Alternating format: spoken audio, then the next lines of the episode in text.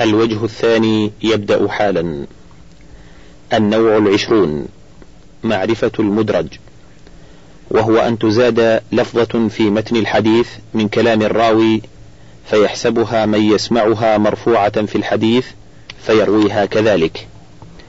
وقد وقع من ذلك كثير في الصحاح والحسان والمسانيد وغيرها. وقد يقع الإدراج في الإسناد ولذلك أمثلة كثيرة. وقد صنف الحافظ أبو بكر الخطيب في ذلك كتابا حافلا سماه فصل الوصل لما أدرج في النقل وهو مفيد جدا. هامش الحديث المدرج ما كان فيه زيادة ليست منه وهو إما مدرج في المتن وإما مدرج في الإسناد. هكذا قسمه السيوطي وغيره. والإدراج في الحقيقة إنما يكون في المتن كما سيأتي.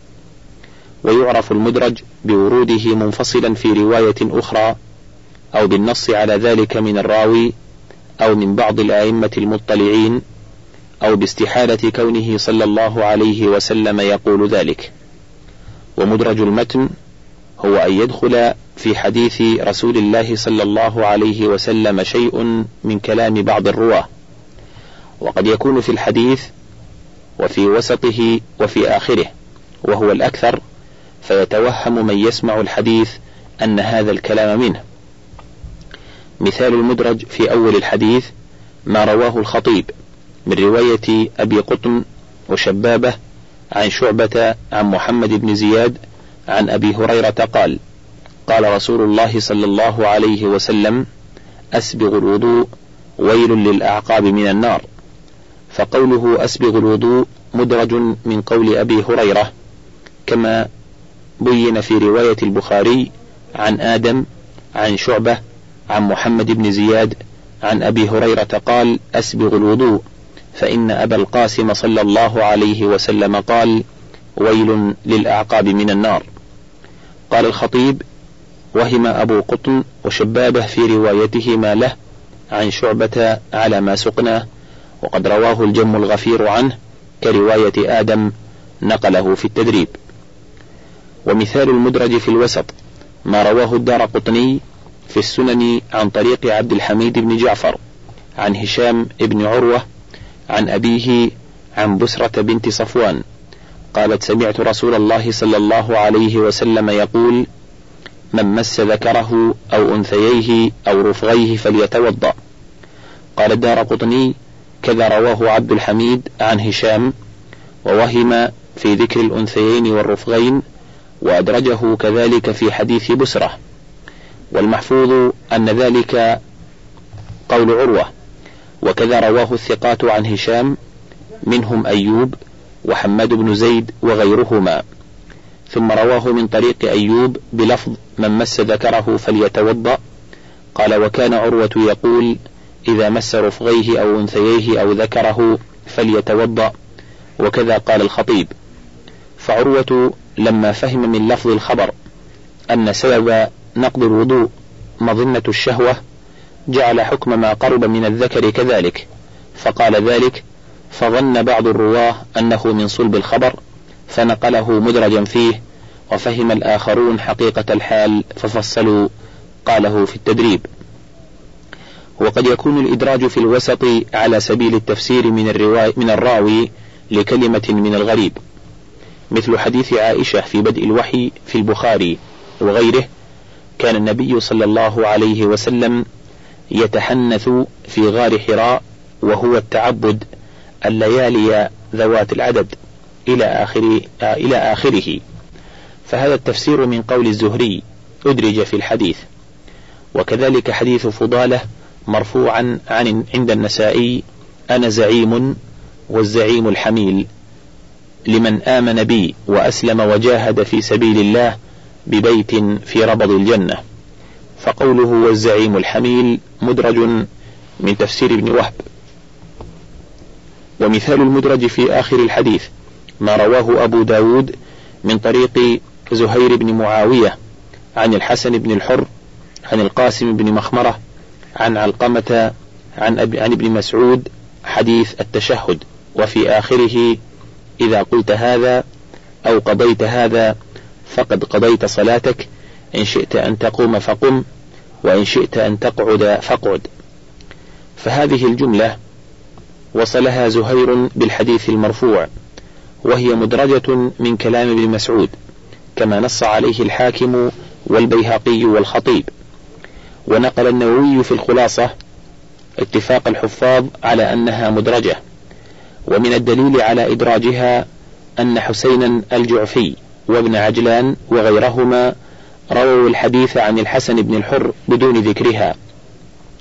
وكذلك كل من روى التشهد عن علقمة أو غيره عن ابن مسعود وأن شابة بن سوار وعبد الرحمن بن ثابت بن ثوبان وهما ثقتان روي الحديث عن الحسن بن الحر وروي فيه هذه الجملة وفصلاها منه وبين أنها من كلام ابن مسعود. فهذا التفصيل والبيان مع اتفاق سائر الرواة على حذفها من المرفوع يؤيدان أنها مدرجة وأن زهيرا وهم في روايته. مثال آخر حديث ابن مسعود مرفوعا من مات لا يشرك بالله شيئا دخل النار فإن في رواية أخرى عن ابن مسعود قال النبي صلى الله عليه وسلم كلمة وقلت أنا أخرى فذكرهما. فأفاد أن إحدى الكلمتين من قول ابن مسعود ثم وردت رواية ثالثة أفادت أن الكلمة التي من قول ابن مسعود هي الثانية وأكد ذلك رواية رابعة اقتصر فيها على الكلمة الأولى مضافة إلى النبي صلى الله عليه وسلم. مثال آخر في الصحيح عن أبي هريرة مرفوعا للعبد المملوك أجران. والذي نفسي بيده لولا الجهاد والحج وبر أمي لأحببت أن أموت وأنا مملوك.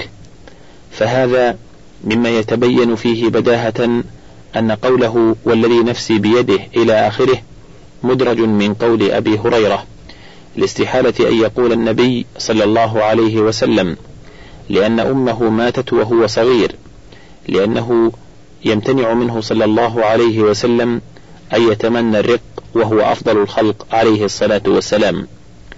هذا مدرج المتن وأما مدرج الإسناد ومرجعه في الحقيقة إلى المتن فهو ثلاثة أقسام.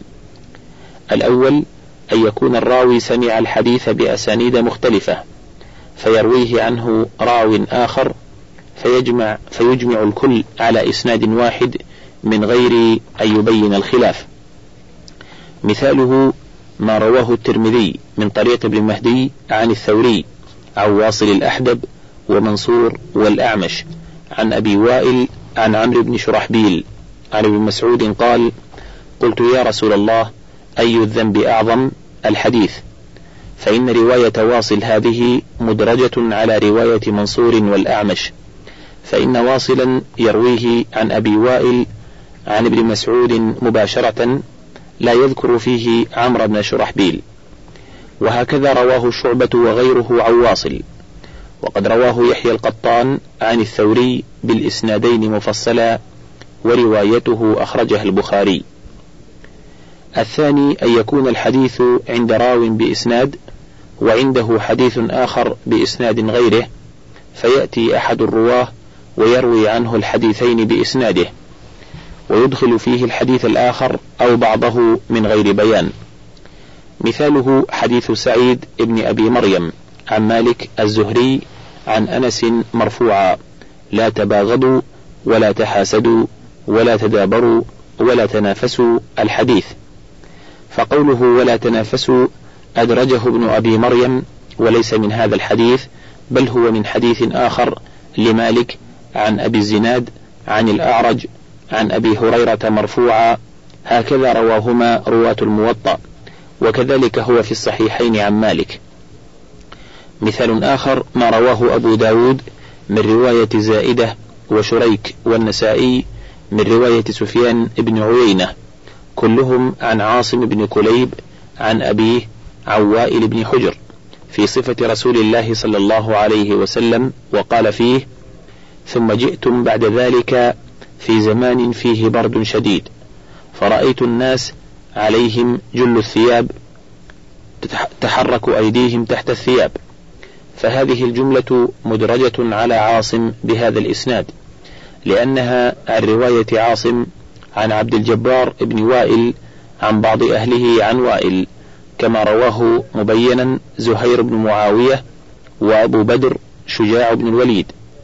فميز قصة تحريك الأيدي وفصلاها من الحديث وذكر إسنادها. وهذا المثال فصله بعضهم بل فصله عن الذي قبله وجعلهما قسمين. والصواب ما صنعنا لأنهما من نوع واحد. ويدخل في هذا القسم ما إذا سمع الراوي الحديث من شيخه إلا قطعة منه سمعها عن شيخه بواسطة فيروي الحديث كله عن شيخه ويحذف الواسطة. الثالث أن يحدث الشيخ فيسوق الإسناد ثم يعرض له عارض فيقول كلاما من عنده. فيظن بعض من سمعه أن ذلك الكلام هو متن ذلك الإسناد فيرويه عنه كذلك. مثاله حديث رواه ابن ماجه عن إسماعيل الطلحي عن ثابت بن موسى العابد الزاهد عن شريك عن الأعمش عن أبي سفيان عن جابر مرفوعا من كثرت صلاته بالليل حسن وجهه بالنهار. قال الحاكم دخل ثابت على شريك وهو يملي ويقول حدثنا الأعمش عن أبي سفيان عن جابر قال قال رسول الله صلى الله عليه وسلم وسكت ليكتب المستملي. فلما نظر إلى ثابت قال من كثرت صلاته بالليل حسن وجهه بالنهار وقصد قصد بذلك ثابتا لزهده وورعه. فظن ثابت أنه متن ذلك الإسناد فكان يحدث به. وقال ابن حبان إنما هو قول شريك. قاله عقب حديث الأعمش عن أبي سفيان عن جابر مرفوعا. يعقد الشيطان على قافية رأس أحدكم فأدرجه ثابت في الخبر ثم سرقه منه جماعة من الضعفاء وحدثوا به عن شريك. وهذا القسم ذكره ابن الصلاح في نوع الموضوع وجعله شبه وضع من غير تعمد وتبعه على ذلك النووي والسيوطي وذكره في المدرج أولى وهو به أشبه كما صنع الحافظ. فصل في حكم الإدراج. أما الإدراج لتفسير شيء من معنى الحديث ففيه بعض التسامح والأولى أن ينص الراوي على بيانه. وأما ما وقع من الراوي خطأ من غير عمد فلا حرج على المخطئ إلا إن كثر خطأه فيكون جرحا في ضبطه وإتقانه. وأما ما كان من الراوي عن عمد فإنه حرام كله على اختلاف أنواعه باتفاق أهل الحديث والفقه والأصول وغيرهم لما يتضمن من التلبيس والتدليس ومن عزو القول إلى غير قائله. قال السمعاني من تعمد الإدراج فهو ساقط العدالة وممن يحرف الكلمة عن مواضعه وهو ملحق بالكذابين. انتهى الهامش. النوع الحادي والعشرون معرفة الموضوع المختلق المصنوع. وعلى ذلك شواهد كثيرة منها إقرار وضعه على نفسه قالا أو حالا. ومن ذلك ركاكة ألفاظه وفساد معناه أو مجازفة فاحشة أو مخالفة لما ثبت في الكتاب والسنة الصحيحة. فلا تجوز روايته لأحد من الناس إلا على سبيل القدح فيه ليحذره من يغتر به من الجهلة والعوام والرعاع والواضعون أقسام كثيرة منهم زنادقة ومنهم متعبدون يحسبون أنهم يحسنون صنعا يضعون أحاديث فيها ترغيب وترهيب وفي فضائل الأعمال ليعمل بها. وهؤلاء طائفة من الكرامية وغيرهم وهم من أشر ما فعل هذا لما يحصل بضررهم من الغرر على كثير ممن يعتقد صلاحهم فيظن صدقهم وهم شر من كل كذاب في هذا الباب. هامش الكرامية بتشديد الراء قوم من المبتدعة. نسبوا إلى أحد المتكلمين واسمه محمد ابن كرام السجستاني. وقولهم هذا مخالف لإجماع المسلمين وعصيان صريح للحديث المتواتر عنه صلى الله عليه وسلم من كذب علي متعمدا فليتبوأ مقعده من النار. وقد جزم الشيخ محمد أبو الجويني والد إمام الحرمين بتكفير من وضع حديثا على رسول الله صلى الله عليه وسلم قاصدا إلى ذلك عالما بافترائه وهو الحق. انتهى الهامش. وقد انتقد الأئمة كل شيء فعلوه من ذلك وسطروه عليهم في زبرهم عارا على واضع ذلك في الدنيا ونارا وشنارا في الآخرة. قال رسول الله صلى الله عليه وسلم من كذب علي متعمدا فليتبوأ مقعده من النار وهذا متواتر عنه.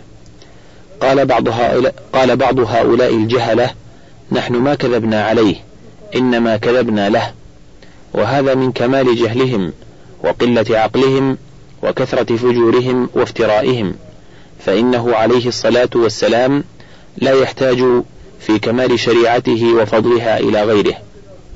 وقد صنف الشيخ أبو الفرج ابن الجوزي كتابا حافلا في الموضوعات غير أنه أدخل فيه ما ليس منه وخرج عنه ما كان يلزمه ذكره فسقط عليه ولم يهتد إليه. وقد حكي عن بعض المتكلمين إنكار وقوع الوضع بالكلية وهذا القائل إما أنه لا وجود له أصلا أو أنه في غاية البعد عن ممارسة العلوم الشرعية. وقد حاول بعضهم الرد عليه بأنه قد ورد في الحديث أنه عليه الصلاة والسلام قال سيكذب علي. فإن كان هذا الخبر صحيحا فسيقع الكذب عليه لا محالة. وإن كان كذبا فقد حصل المقصود. فأجيب عن الأول بأنه لا يلزم وقوعه إلى الآن إذ بقي إلى يوم القيامة أزمان يمكن أن يقع فيها ما ذكر. وهذا القول والاستدلال عليه والجواب عنه من أضعف الأشياء عند أئمة الحديث وحفاظهم الذين كانوا يتضلعون من حفظ الصحاح ويحفظون أمثالها وأضعافها من المكذوبات خشية أن تروج عليهم أو على أحد من الناس رحمهم الله ورضي عنهم. هامش الخبر الموضوع هو المختلق المصنوع وهو الذي نسبه الكذابون المفترون إلى رسول الله صلى الله عليه وسلم وهو شر أنواع الرواية. ومن علم أن حديثا من الأحاديث موضوع فلا يحل له أن يرويه منسوبا إلى رسول الله صلى الله عليه وسلم إلا مقرونا ببيان وضعه. وهذا الحظر العام في جميع المعاني سواء الأحكام والقصص والترغيب والترهيب وغيرها لحديث سمرة ابن جندب والمغيرة بن شعبة قال قال رسول الله صلى الله عليه وسلم من حدث عني بحديث يرى أنه كذب فهو أحد الكذابين. رواه مسلم في صحيحه ورواه أحمد وابن ماجه عن سمرة وقوله يرى فيه روايتان بضم الياء وبفتحها أي بالبناء للمجهول وبالبناء للمعلوم. وقوله الكاذبين فيه روايتان أيضا بكسر الباء وبفتحها أي بلفظ الجمع وبلفظ المثنى. والمعنى على الروايتين في اللفظين صحيح فسواء أعلم الشخص أن الحديث الذي يرويه مكذوب بأن كان من أهل العلم بهذه الصناعة الشريفة أم لم يعلم إن كان من غير أهلها وأخبره العالم الثقة بها فإنه يحرم عليه أن يحدث بحديث مفترى على رسول الله صلى الله عليه وسلم. وأما مع بيان حاله فلا بأس لأن البيان يزيل من ذهن السامع أو القارئ ما يخشى من اعتقاد نسبته إلى الرسول عليه الصلاة والسلام. ويعرف وضع الحديث بأمور كثيرة. يعرفها الجهابذة النقاد من أئمة هذا العلم. منها إقرار واضعه بذلك كما روى البخاري في التاريخ الأوسط عن عمر بن صبح ابن عمران التميمي أنه قال أنا وضعت خطبة النبي صلى الله عليه وسلم وكما أقر ميسرة بن عبد ربه الفارسي أنه وضع أحاديث في فضائل القرآن وأنه وضع في فضل علي سبعين حديثا.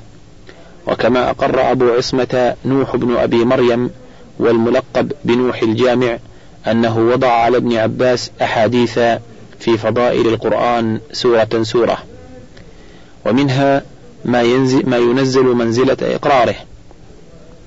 كأن يحدث عن شيخ بحديث لا يعرف إلا عنده ثم يسأل عن مولده فيذكر تاريخا معينا ثم يتبين من مقارنة تاريخ ولاية الراوي بتاريخ وفاة الشيخ المروي عنه أن الراوي ولد بعد وفاة الشيخ أو أن الشيخ توفي والراوي طفل لا يدرك الرواية أو غير ذلك كما ادعى مأمون ابن أحمدي الهروي أنه سمع من هشام بن عمار فسأله الحافظ ابن حبان متى دخلت الشام؟ قال سنة خمسين ومائتين. فقال له فإن هشاما الذي تروي عنه مات سنة خمس وأربعين ومائتين. فقال هذا هشام بن عمار آخر. وقد يعرف الوضع أيضا بقرائن في الراوي أو المروي أو فيهما معا. فمن أمثلة ذلك ما أسنده الحاكم عن سيف ابن عمر التميمي. قال كنت عند سعد بن طريف فجاء ابنه من الكتاب يبكي فقال ما لك؟ قال ضربني المعلم. قال لأخزينهم اليوم. حدثني عكرمة عن ابن عباس مرفوعا معلم صبيانكم شراركم أقلهم رحمة لليتيم وأغلظهم على المسكين. وسعد بن طريف قال فيه ابن معين لا يحل لأحد أن يروي عنه. وقال ابن حبان كان يضع الحديث وراوي القصة عنه. سيف ابن عمر قال فيه الحاكم اتهم بالزندقة وهو في الرواية ساقط. وقيل لمأمون ابن أحمد الهروي ألا ترى إلى الشافعي ومن تبعه بخراسان؟ فقال حدثنا أحمد بن عبد الله كذا في لسان الميزان وفي التدريب أحمد بن عبد البر. حدثنا عبد الله بن معدان الأزدي عن أنس مرفوعا يكون في أمتي رجل يقال له محمد بن إدريس أضر على أمتي من إبليس ويكون في أمتي رجل يقال له أبو حنيفة هو سراج أمتي. وكما فعل محمد بن عكاشة الكرماني الكذاب قال الحاكم بلغني أنه كان ممن يضع الحديث حسبه فقيل له إن قوما يرفعون أيديهم في الركوع وعند الرفع منه.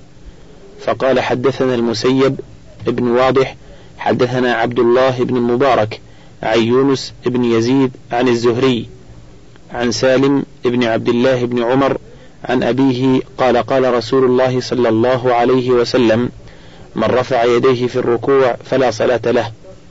فهذا مع كونه كذبا من أنجس الكذب. فإن الرواية عن الزهري بهذا السند بالغة مبلغ القطع بإثبات الرفع عند الركوع وعند الاعتدال وهي في الموطأ وسائر كتب الحديث. ومن القرائن في المروي أن يكون ركيكا لا يعقل أن يصدر عن النبي صلى الله عليه وسلم. فقد وضعت أحاديث طويلة. يشهد لوضعها ركاكة لفظها ومعانيها. قال الحافظ ابن حجر المدار في الركة على ركة المعنى فحيث ما وجدت دلت على الوضع وإن لم ينضم إليها ركة اللفظ لأن هذا الدين كله محاسن والركة ترجع إلى الرداءة. أما ركاكة اللفظ فقط فلا تدل على ذلك لاحتمال أن يكون رواه بالمعنى فغير ألفاظه بغير فصيح. نعم إن صرح بأنه من لفظ النبي صلى الله عليه وسلم فكاذب. وقال الربيع بن خثيم إن للحديث ضوءا كضوء النهار تعرفه وظلمة كظلمة الليل تنكره. وقال ابن الجوزي الحديث المنكر يقشعر له جلد الطالب للعلم وينفر منه قلبه في الغالب.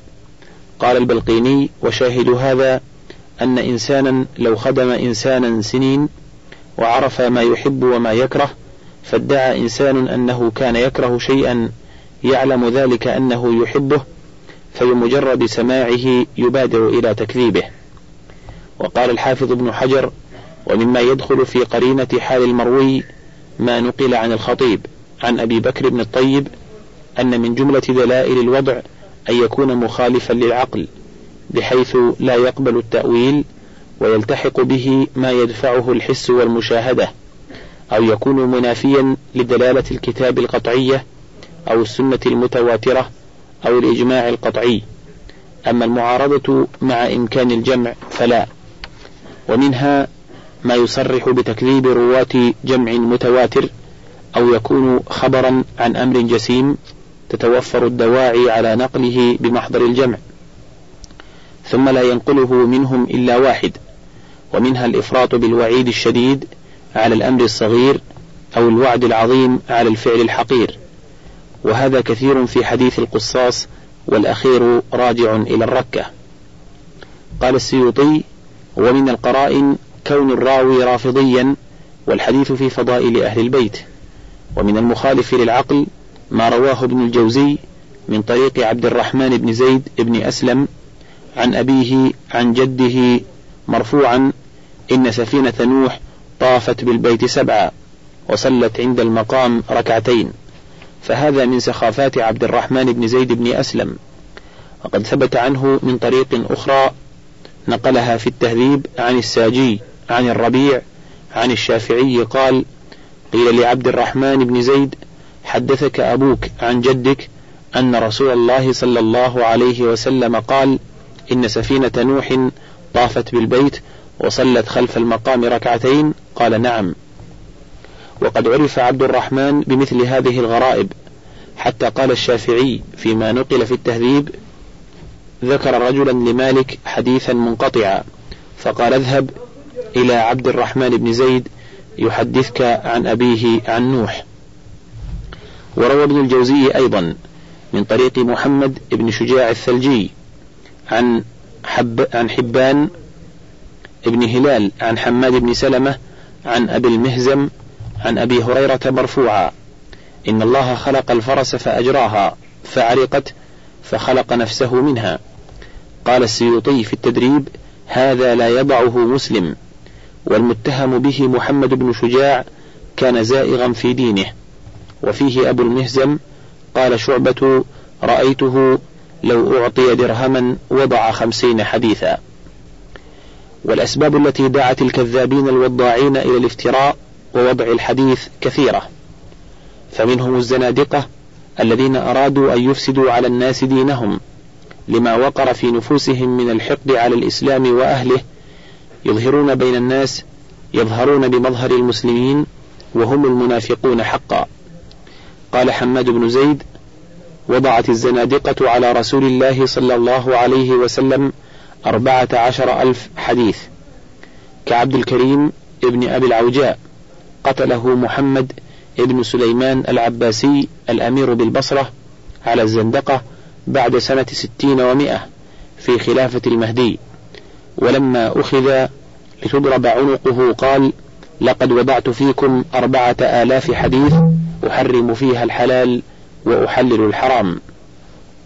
وكبيان ابن سمعان النهدي من بني تميم ظهر بالعراق بعد المئة وادعى لعنه الله إلهية علي كرم الله وجهه وزعم من مزاعم فاسدة ثم قتله خالد ابن عبد الله القسري وأحرقه بالنار. وكمحمد بن سعيد بن حسان الأسدي الشامي المصلوب قال أحمد بن حنبل قتله أبو جعفر المنصور في الزندقة حديثه حديث موضوع. وقال أحمد بن صالح المصري زنديق ضربت عنقه وضع أربعة آلاف حديث عند هؤلاء الحمقى فاحذروها. وقال الحاكم أبو أحمد كان يضع الحديث صلب على الزندقة. وحكى عنه الحاكم أبو عبد الله أنه روى عن حميد عن أنس مرفوعا أنا خاتم النبيين لا نبي بعدي إلا أن يشاء الله. وقال وضع هذا الاستثناء لما كان يدعو إليه من الإلحاد والزندقة والدعوة إلى التنبي. ومنهم أصحاب الأهواء والآراء التي لا دليل عليها من الكتاب والسنة وضعوا أحاديث نصرة لأهوائهم.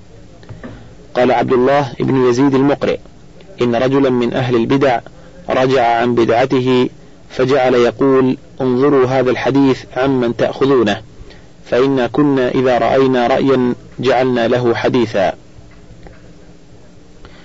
وقال أبو العباس القرطبي صاحب كتاب المفهم شرح صحيح مسلم استجاز بعض فقهاء أهل الرأي نسبة الحكم الذي دل عليه القياس الجلي إلى رسول الله صلى الله عليه وسلم نسبة قولية.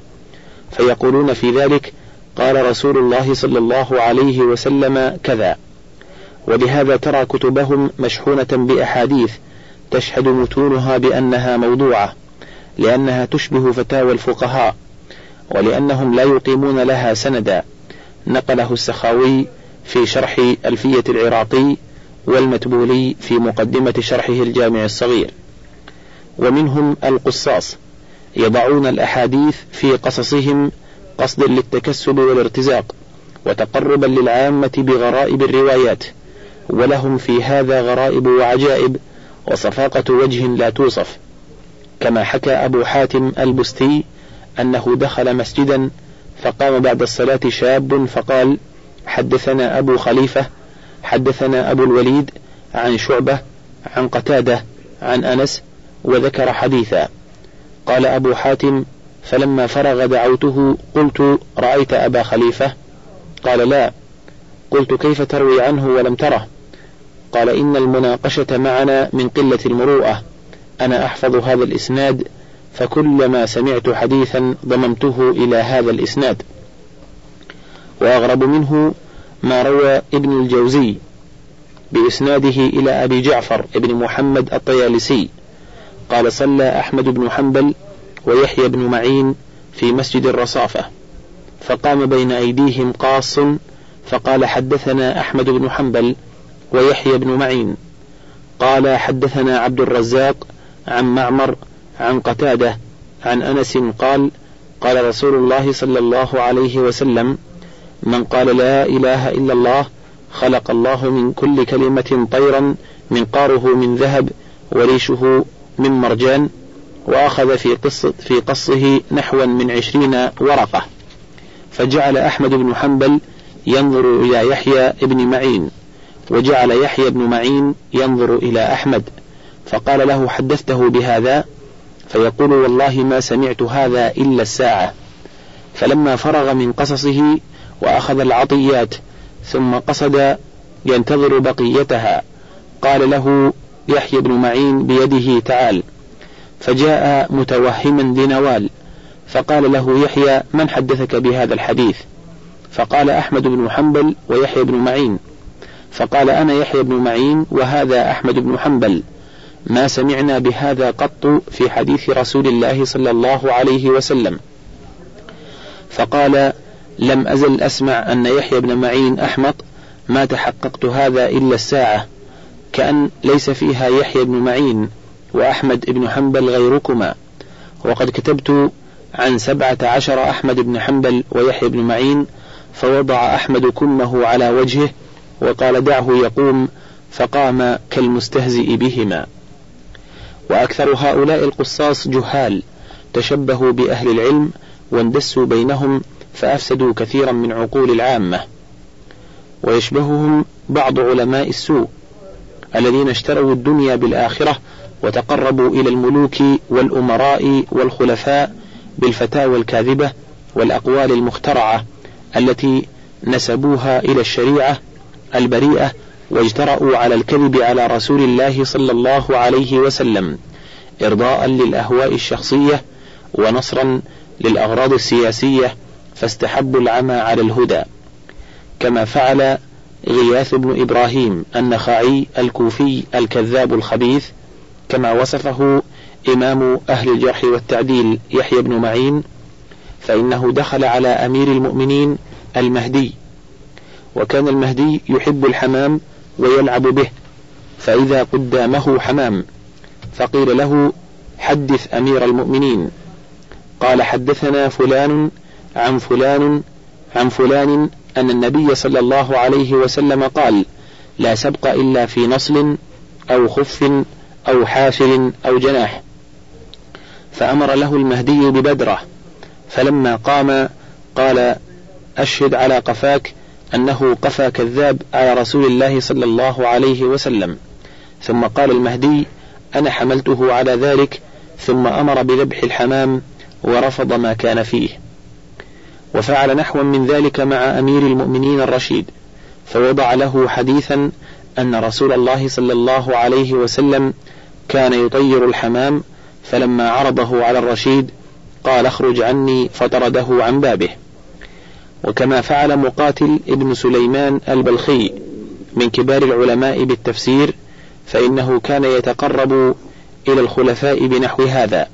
حكى أبو عبيد الله وزير المهدي قال قال للمهدي ألا ترى إلى ما يقول لي هذا يعني مقاتلا؟ قال إذا شئت وضعت لك أحاديث في العباس قلت لا حاجة لي فيها. وشر أصناف الوضاعين وأعظمهم ضررا قوم ينسبون أنفسهم إلى الزهد والتصوف لم يتحرجوا من وضع الأحاديث في الترغيب والترهيب احتسابا للأجر عند الله ورغبة في حض الناس على عمل الخير واجتناب المعاصي فيما زعموا. وهم بهذا العمل يفسدون ولا يصلحون. وقد اغتر بهم كثير من العامة وأشباههم فصدقوهم ووثقوا بهم لما نسبوا إليه لما نسبوا إليه من الزهد والصلاح وليسوا موضعا للصدق ولا أهلا للثقة.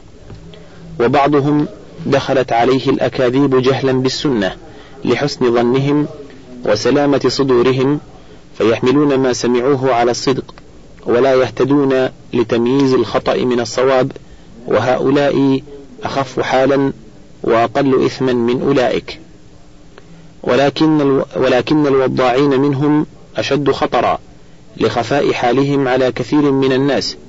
ولولا رجال صدقوا في الإخلاص لله ونسبوا أنفسهم للدفاع عن دينهم وتفرغوا للذب عن سنة رسول الله صلى الله عليه وسلم وأفنوا أعمارهم في التمييز بين الحديث الثابت وبين الحديث المكذوب وهم أئمة السنة وأعلام الهدى لولا هؤلاء لاختلط الأمر على العلماء والدهماء ولسقطت الثقة بالأحاديث.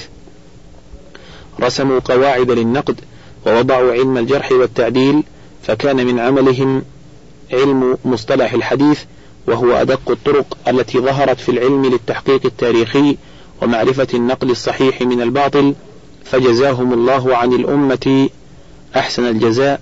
ورفع درجاتهم في الدنيا والآخرة وجعل لهم لسان صدق في الآخرين. وقد قيل لعبد الله بن المبارك الإمام الكبير هذه الأحاديث الموضوعة فقال تعيش لها الجهابذة إنا نحن نزلنا الذكر وإنا له لحافظون. ومن الأحاديث الموضوعة المعروفة الحديث المروي عن أبي بن كعب مرفوعا في فضائل القرآن سورة سورة. وقد ذكره بعض المفسرين في تفاسيرهم كالثعلبي والواحدي والزمخشري والبيضاوي وقد أخطأوا في ذلك خطأ شديدا. قال الحافظ العراقي لكن من أبرز إسناده منهم كالأولين يعني الثعلبي والواحدي فهو أبسط لعذره إذ أحال ناظره على الكشف عن سنده. وإن كان لا يجوز له السكوت عليه. وأما من لم يبرز سنده وأورده بصيغة الجزم فخطأه أفحش. وأكثر الأحاديث الموضوعة كلام اختلقه الواضع من عند نفسه وبعضهم جاء لكلام بعض الحكماء أو لبعض الأمثال العربية فركب لها إسنادا مكذوبا ونسبها إلى رسول الله صلى الله عليه وسلم أنها من قوله. وقد يأتي الوضع من الراوي غير مقصود له وليس هذا من باب الموضوع بل هو من باب المدرج كما حدث كما حدث لثابت بن موسى الزاهد في حديث من كثرت صلاته بالليل حسن وجهه بالنهار وقد سبق تفصيلا في باب المدرج. انتهى الهامش. النوع الثاني والعشرون المقلوب. وقد يكون في الإسناد كله أو بعضه.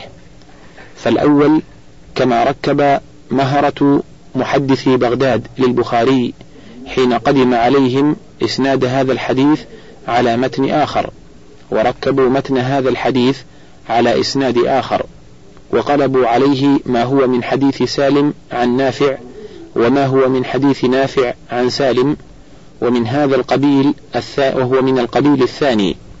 وصنعوا ذلك في نحو مئة حديث أو أزيد. فلما قرأها رد كل حديث إلى إسناده وكل إسناد إلى متنه ولم يرج عليه موضع واحد مما قلبوه وركبوه فعظم عندهم جدا وعرفوا منزلته من هذا الشأن فرحمه الله وأدخله الجنان. هامش الحديث المقلوب إما أن يكون القلب فيه في المتن وإما أن يكون في الإسناد. فمثال المقلوب في المتن ما رواه أحمد وابن خزيمة وابن حبان في صحيحيهما من حديث أنيسة مرفوعا إذا أذن ابن أم مكتوم فكلوا واشربوا وإذا أذن بلال فلا تأكلوا ولا تشربوا. والمشهور من حديث ابن عمر وعائشة إن بلالا يؤذن بليل فكلوا واشربوا حتى يؤذن ابن أم مكتوم. وما رواه مسلم في السبعة الذين يظلهم الله يوم القيامة ورجل تصدق بصدقة أخفاها حتى لا تعلم يمينه ما تنفق شماله. فهذا ممن قلب على أحد الرواة وإنما هو كما في الصحيحين حتى لا تعلم شماله ما تنفق يمينه. وما رواه الطبراني من حديث أبي هريرة مرفوعا إذا أمرتكم بشيء فأتوه وإذا نهيتكم عن شيء فاجتنبوه ما استطعتم.